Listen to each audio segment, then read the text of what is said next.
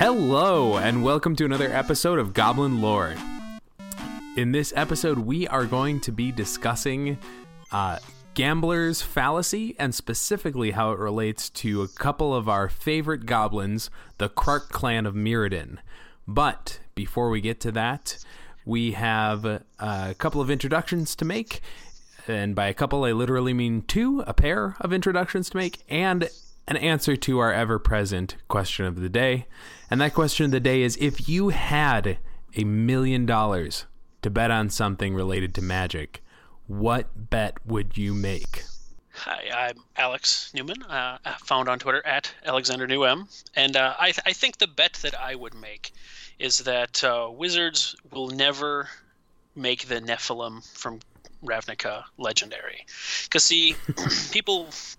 They're these crazy four-color uh, things that have some really cool, unique abilities, but they aren't legends because back in the original Ravnica days, uh, Commander was not a format, and their hope was that by making them non-legendary, people could play four of them, and it would make them more likely to be played.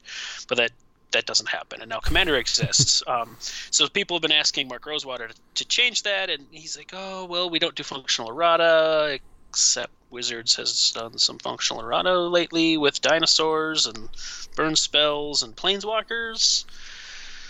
So I'm going to just say that maybe they won't, because if they don't and I get money, that's great. But if they do, then I get to build Commander decks out of the five. so it's, so a, it's a win-win way. situation for you, yeah.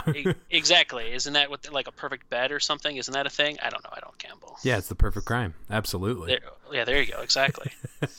And I'm Joe Redeman. You can find me on Twitter at Findhorn. That's F Y N D Horn. And uh, if I had a million dollars to bet on something magic-related, I would bet that we are never, ever, ever, ever... going to see the plane of Ulgrotha again in Magic Story. Oh my god. And I am so sad about that. That is much to my dismay that I have to make that bet.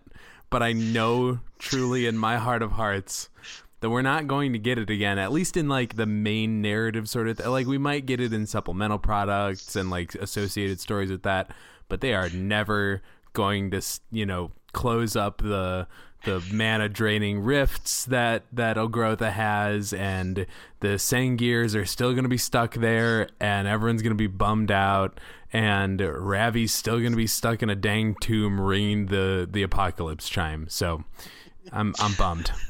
But on the other hand, that that's another bet that you can't lose. That's true. That's they, true. Because if because if they do go back, you got you finally got them to go back to Ulgrotha. Yeah, or I should say you you finally have an, a set in Ulgrotha to to have fun with. Is that well?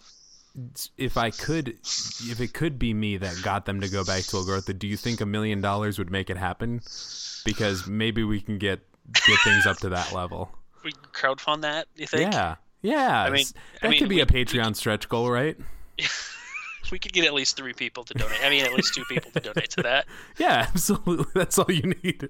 Just need th- just three to cover three hundred thirty-three thousand. No big yeah, deal. Just, just get some seed money to start it, right? That's how. That's how those work. So, loyal Gabo listeners, if y- three of you want to contribute at the three hundred thirty-three thousand three hundred thirty-three dollars level, we will petition Wizards, and by petition I do mean bribe them mm, to yes. return us to Ma- to Ulgrotha in Magic Lore.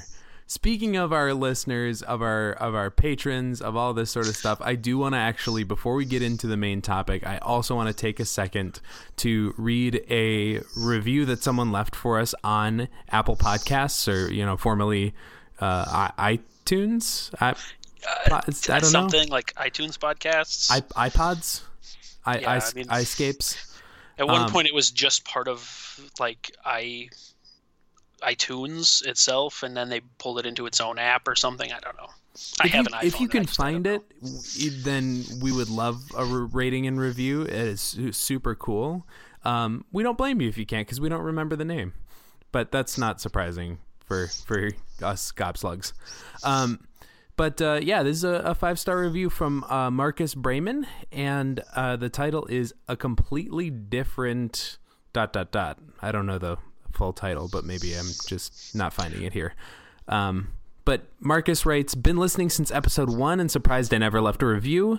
Your friendly local goblins talk about an interesting Vorthos topic, but then expand on it into real life implications. We do do that. I'm really proud. I'm really proud that that came across. Um, the positive focus and mental health discussions are top notch. Highly recommended for anyone that believes the best part of magic is bettering yourself and those around you. And I don't know about you, Alex, but that just really warms the cockles of my heart, because that's, I mean, yeah, that's exactly what we're going for. And, and, uh, Marcus seems to really, uh, have, have been touched by that. So thank you, Marcus, yeah. for, for putting that out there and, uh, for reviewing. Yeah. And, and it, it also is a wonderful opportunity for me to get to say the thing that I hear a lot of content creators say, but now I finally get to say it as a content creator. Yeah. That, it's really great to see those things, because it, that's our intention. Our intention is to to try to have this, to talk about the game and have fun, but to have this focus on mental health, to have a focus on kind of betting your, bettering yourself and making just things better. The world can be a dark place, and we want to try to be some light in that. And um, it's great to know that that worked, that yeah. we actually hit that goal, because we don't necessarily know. I mean, and we do get, and this, we've gotten other reviews and we get interactions on Twitter and stuff, and we love all of that. Um, and so I just want to encourage you to, if you want to talk to us or other content creators, please go tell them or tell us and just what you, that you enjoy the content and, and what you're getting out of it, because it is just, it's wonderful to see. Absolutely. Yep. Absolutely. I I, I want to, I just want to second that. Any, anytime somebody contributes a, you know, some good content to your life and you appreciate it, just go send them a, a ping. You never know. It might be the thing that just makes their day, you know? Um, but I don't have a good transition for this. And if that's not the most goblin lore, uh, sort of transition, I don't know what is. Just We're going to talk around. about gambling. We're we're gonna talk about something rather rather than light and happy things. We're gonna talk about something seedy and deliciously uh, savory here, and that's gambling. And specifically, where we tied into gambling in Magic lore is because of the card from Mirrodin, Krark's Thumb, which is a legendary artifact. Uh, the art is by the ever wonderful uh, Ron Spencer. Um, really, really great stuff. Like if you, if you remember all of the art from like the nineties, the late nineties, early two thousands cards that felt like super metal, super like heavy metal, Ron Spencer illustrated it. It was great. Um, and Krark's Thumb is literally a thumb on a chain, kind of like a, a lucky rabbit's tail, a lucky, lucky rabbit's foot. That's what it is. Um, and it's a, it's a goblin thumb. And uh, the the text of this says, if you would flip a coin, instead flip two coins and ignore one. So you're kind of you're you're fixing your luck a little bit here. It's it's helping to get you uh, a slightly more uh, favorable outcome for yourself. And uh, the flavor text here, of course, is from one of our favorite friends, Slowbad, Goblin Tinkerer, and he says, "I can think of one goblin it ain't so lucky for." Just presumably wonderful. Uh, both goblin flavor text from a goblin, which is wonderful, but it's also great like goblin brand flavor text. Just oh, just absolutely. a little bit of re- kind of dark humor, not a horrible. I like it. I like that a lot. That's perfect. Well, and and so Krark was a goblin that created, or was the, I guess the leader of this clan of goblins on Mirrodin. It's where we get the Krark Clan Ironworks, which was recently banned from Modern. Um, they're they're a tribe of goblins that is particularly superstitious. Um, they when they took Slobad in, they um, did so very begrudgingly. The leader of the clan, uh, so, who sort of became his surrogate father, um, had to really convince them to to. bring Slobad in, because Slobad was abandoned by his original parents because he was born under a, a, apparently a bad sign in the stars or the moon, and all this sort of like superstitious type of hocus pocus stuff. And this is apparently a widely held belief throughout the entire clan, and so they're very focused on luck and superstition and like you know, that fates and destiny control so many things. And so uh, that's that's kind of where we enter this idea of the gambler's fallacy in Magic. Yeah, and so I want to talk about what the, the gambler's fallacy is, and and and I also want to mention before we go too far, and and I forget, this was actually a, a listener suggested uh, topic. It was on Twitter in response to a thread, and it was months ago, and I didn't write down who get, had the idea, and I feel really bad about it, so I'm sorry. But yeah, I totally got the idea from uh, to do something about the gambler's fallacy from a uh, from a listener, which is just great. Um, but what the gambler's fallacy is. Um, It is a, a a fallacy about statistics. It's kind of looking at numbers wrong, which is real easy to do, and I think we'll get into that in a bit. Numbers are weird. Um, but the gambler's fallacy is basically saying that be, is looking at past results and saying that this has to dictate future statistics or future results based on the s- statistics. And I think the easiest, a quick example is a coin flip. Coin flip, we all know, heads, tails, fifty percent chance to get either one. And so the gambler's fallacy says you've gotten heads ten times in a row. That means obviously the eleventh flip has to be tails. Because that makes sense, right? It's got to balance yeah, out. It's got to balance out. Except, there is a logic to it. Yeah, and there is a logic to it. Um, or, you know, and, and it's it's kind of on the, the other side that says, you know, you may get it, it, – there's something similar on the other side where you might say, well, this coin just flips heads. I mean, and there's – can get into that too. There's there's sometimes there's slivers of truth to this, which is part of the difficulties, because maybe the thing isn't balanced right, so it is always flipping one side. But all other things being equal, if there's fifty percent chance of a result, every single time you do the thing, it's fifty percent chance one or the other. The past results do not count to, towards the future, and right. so. It, this is a thing that comes up a lot um, when you're rolling dice. I know as a as a player of Dungeons and Dragons, um, this happens a lot with, with dice. I mean, and, and ultimately, this is a place where it's it's not harmful. It's kind of fun, and people joke about it. But if you you know you're you're rolling your your twenty-sided die, which is the main die in most of these games, your result of twenty by and large is going to be like the best result. Your roll of one is going to be catastrophic sometimes, just bad other times. And so you'll see D and D players who roll a one, two, three times in a row on the die and just be like, nope, I'm done with this die. Or even if it's just low results, I get a three and a five and a seven, I'm probably putting that die aside and I'm picking up a second die. And so like th- this is another easy, small example of, of the gambler's fallacy. Right. It's it's sort of a, a streakiness sort of thing. It's more of a belief in, like like you were saying, in past results determining the future as opposed to... you know, uh, understanding the idea of, of probability versus certainty of, of something being, in the case of like a coin flip or a die roll, it, that is like a, a contained, like pure chance sort of situation. And, and you could get into the minutia of like, oh, well, if you're rolling a die, you know, that's not perfectly weighted on every side, or it's on a slanted table, or it's, you know, thrown with different uh, force every single time. Like, yeah, all those little things will change it a slight amount, but that's about as self-contained of a random situation as you can get. Whereas you have some situations like that, you know, the hot hand fallacy is, is kind of the opposite effect that you were talking about, right? Where the if a streak is going... you think the streak has to continue. Um, and and so that's that's actually something that, for instance, a lot of people in sports tend to believe. So if a, a player in baseball is hitting really well, you say like, oh, the next time he comes up, he's got he's got to get a hit. I mean, he's been hitting so well. He's he's they say like he's seeing the ball really well, and it's like, yeah, maybe he is.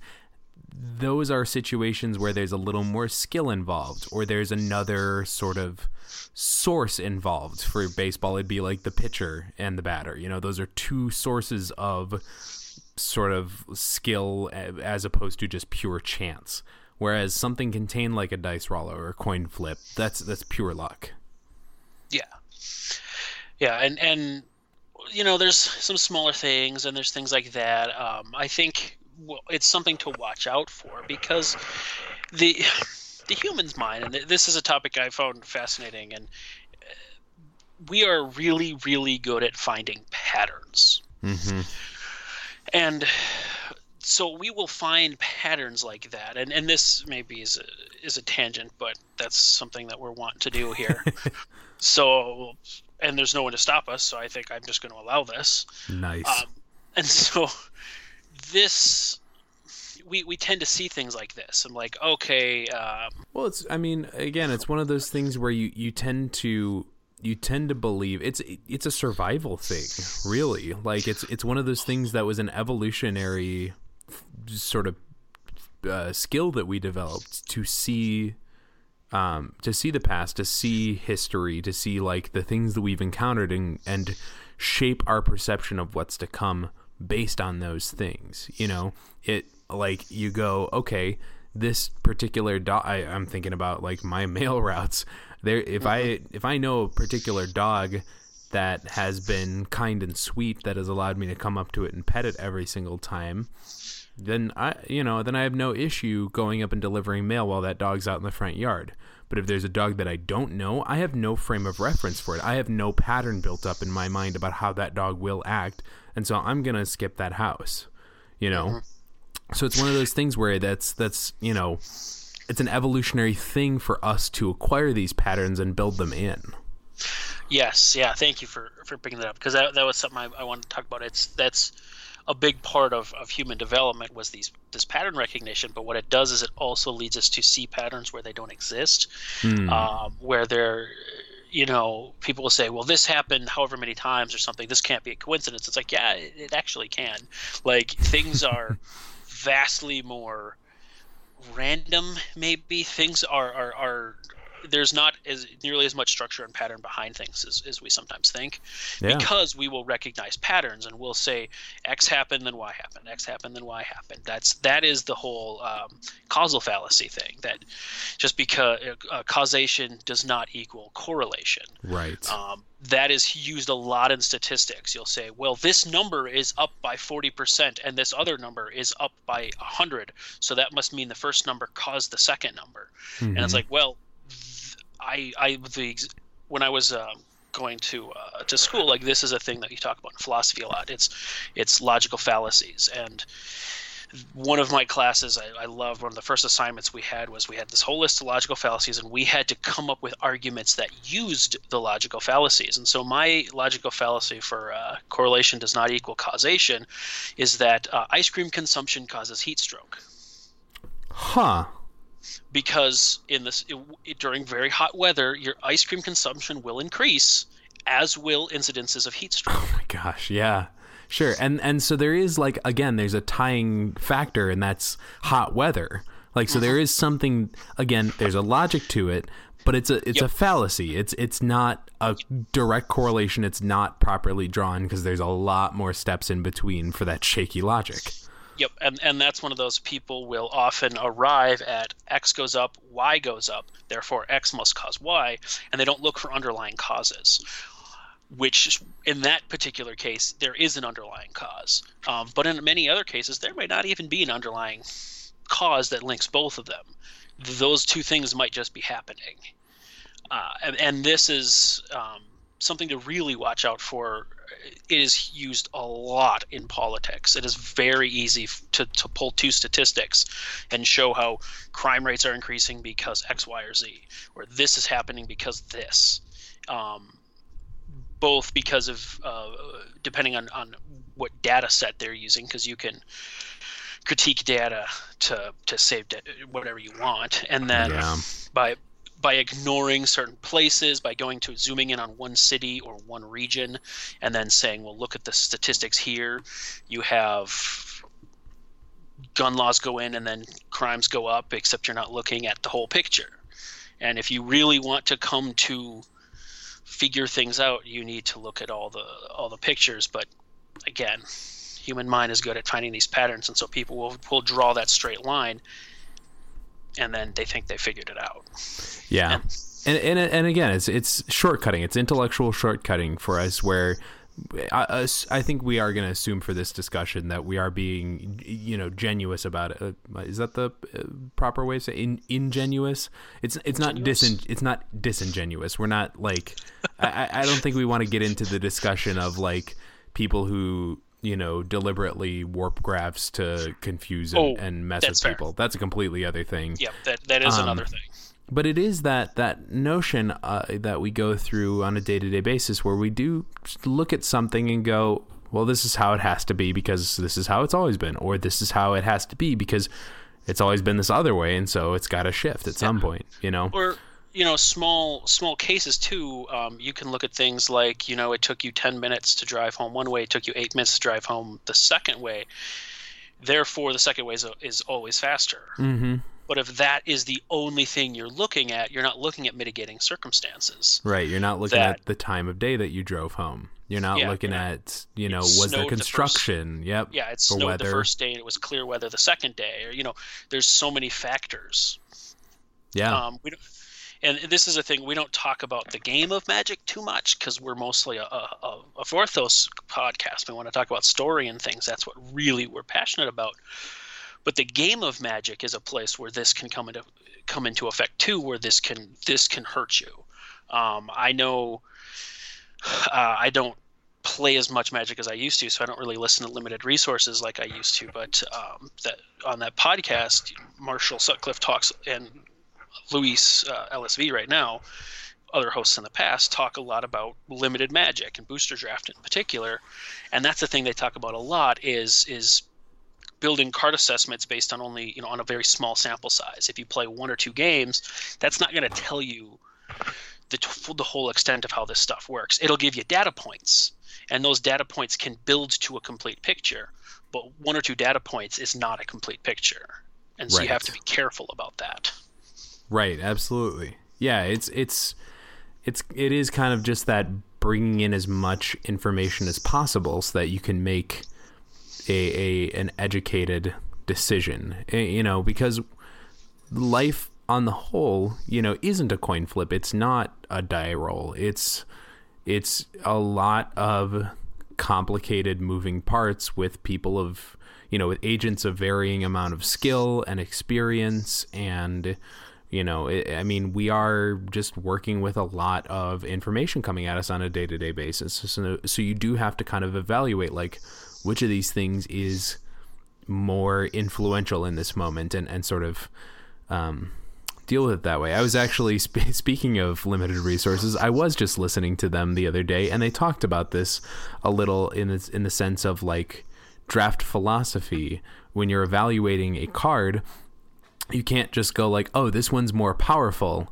You have to go, okay, well, I've drafted five cards in in mono red so far, and this one is a blue-black card. Like, that doesn't fit what I'm doing, even though it's the most powerful card sitting here. Like, is it enough? Is it powerful enough to move me off of my plan? You know, and mm-hmm. that's that sort of thing where you you have to look at these things all as factors into your day to day life. Um, and I, I think, even though this is a little bit removed from this, it's it's something that, you know, reminded me of our discussion of randomness and and. you know, uh, all this sort of stuff. It reminded me of an Albert Camus quote, um, who's a, a famous uh, philosopher. Um, gosh, I can't remember if he was, I think he's technically in the absurdist uh, sort of camp.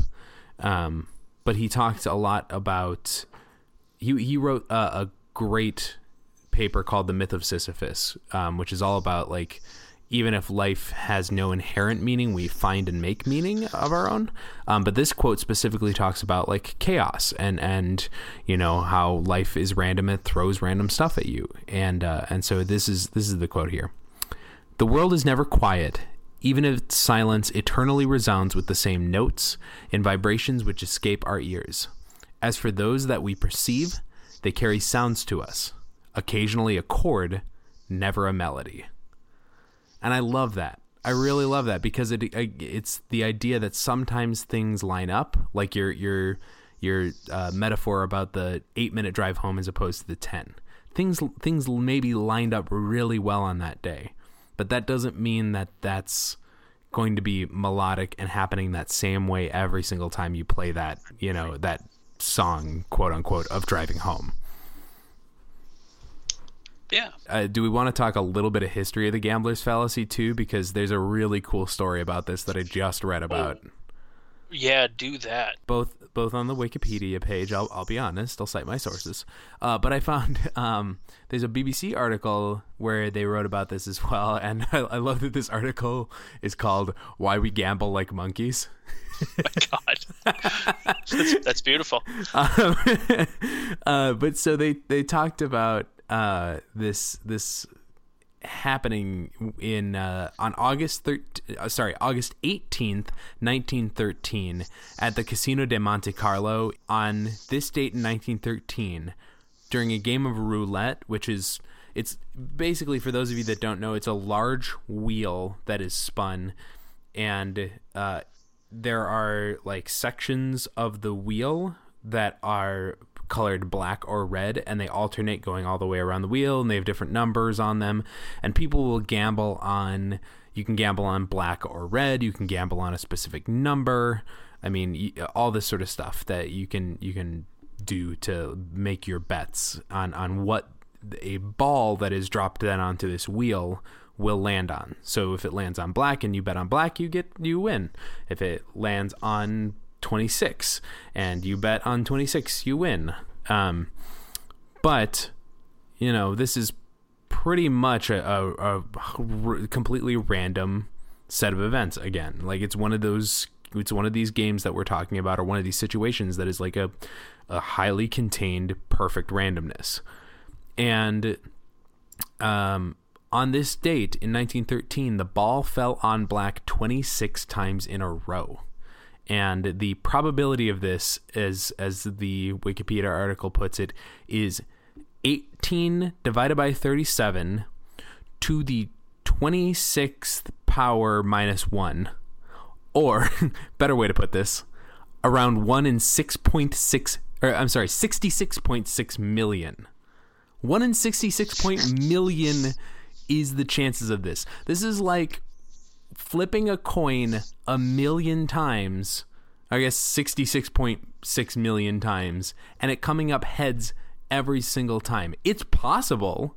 It's just not likely. You know, it's it's one of these situations where it's just uh, horrifically unlikely. And so gamblers lost millions and millions of francs, the, the French currency at the time, betting against black, because they reasoned that at a certain point it had to go back to red. It had to be red, even because, not even though, because it had landed on black so many times in a row. And so re- the reasoning is that that streak was causing an imbalance in the randomness of the wheel, and so then it had to be followed by a long streak of red. But that, again, is not understanding the fact that every time the wheel is spun, it is a perfect fifty-fifty chance. And so, I mean, that is that is such a great, I love that story, and I can totally imagine that scene too.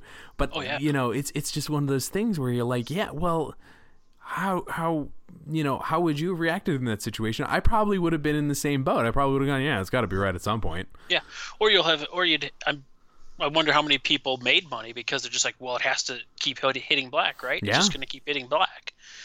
Yeah, and it's...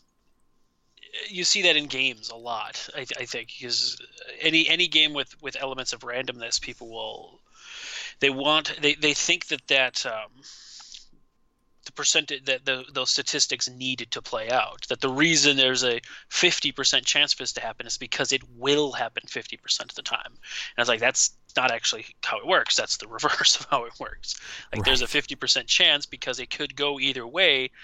What the actual results are is not dependent on anything we do. If if something truly has a fifty percent chance, that there's no input that's going to di- dictate one way or the other. It's just going to happen. And even if there's a seventy or eighty percent chance, um, in some video games where like you have an eighty, you know, where it gives you a percentage chance to pick this lock or to hack this computer, I've seen friends get really upset when they. They lose, you know, they, they an eighty percent and it doesn't work. And then all of a sudden they're like, well, that was an eighty percent chance it should have happened. It's like, well, it would happen most of the time, but there was a twenty percent chance you were going to fail it, and you you failed it. Like, there was a chance and you did. Yeah. And this happens a lot with like elections and things too.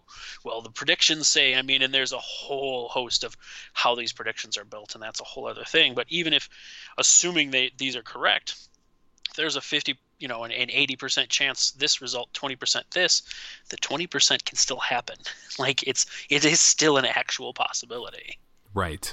That's, and that's one of those things. I mean, like think about, you know, uh, presidential election, you know, what there are, again, those are more, um, you know, in influenced, I guess, moments yes. where, where, you know, individual bias, like sort of sways one way, and especially in region to region yeah. basis. And, but like, when, but I, but just like in a, in a void, you know, you know, the way that the U S political system is set up, it tends to be a Democrat or a Republican. So it is a fifty-fifty chance for each person. And if you're flipping a coin, fifty, you know, or what, whatever, how many people we have in this country, three hundred million or something, you're flipping three hundred million coins at that point. You know what I mean? Like yeah, theoretically, and, and, it's going to be somewhere in the range of, of that, of that fifty yes, percentage, and, but it's not going to be exactly fifty percent.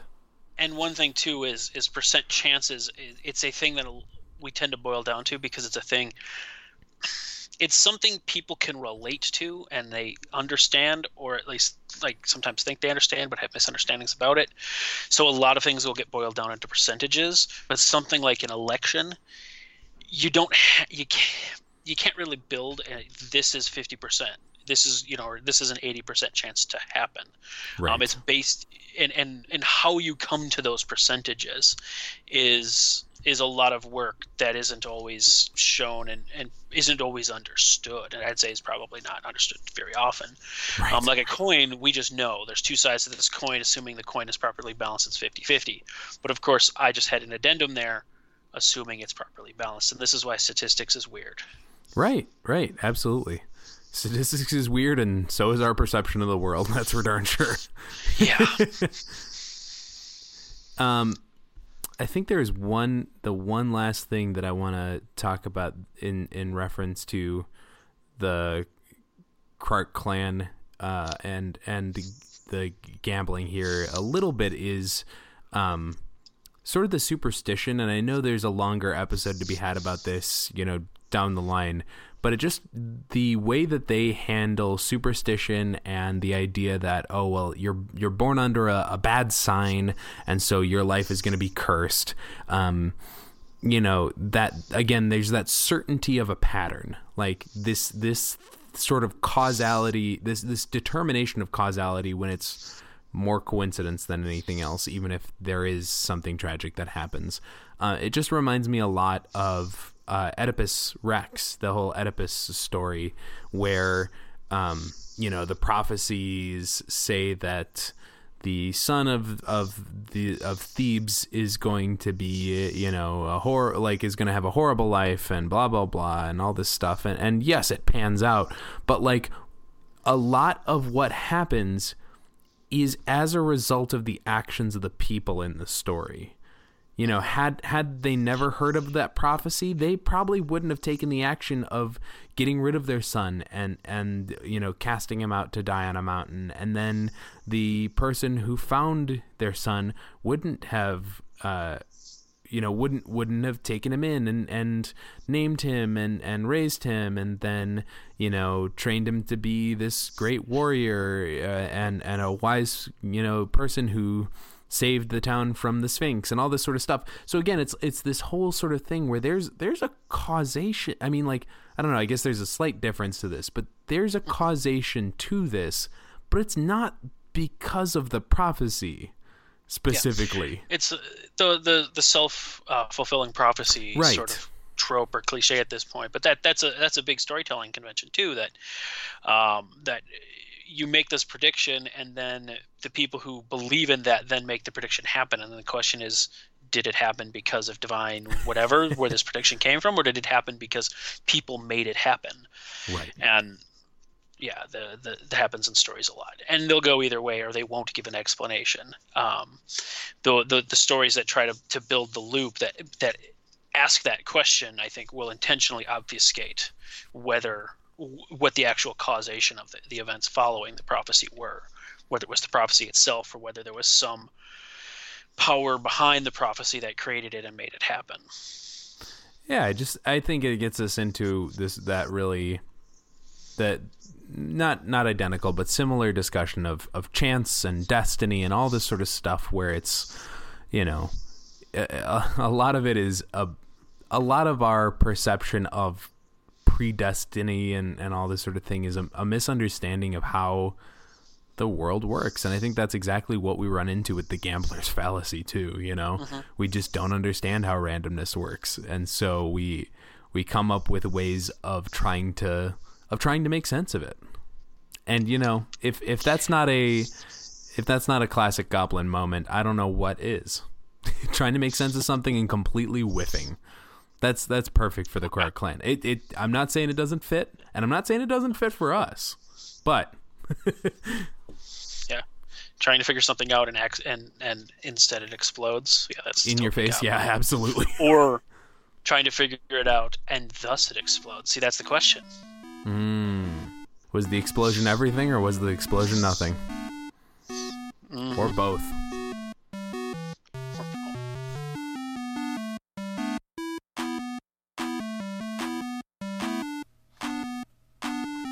That's our show. You can find the podcast at Goblin Lore Pod on Twitter, or email any questions, comments, or concerns to goblin lore podcast at gmail dot com. If you'd like to support your friendly neighborhood gobslugs, you can do so at patreon dot com slash goblin lore pod.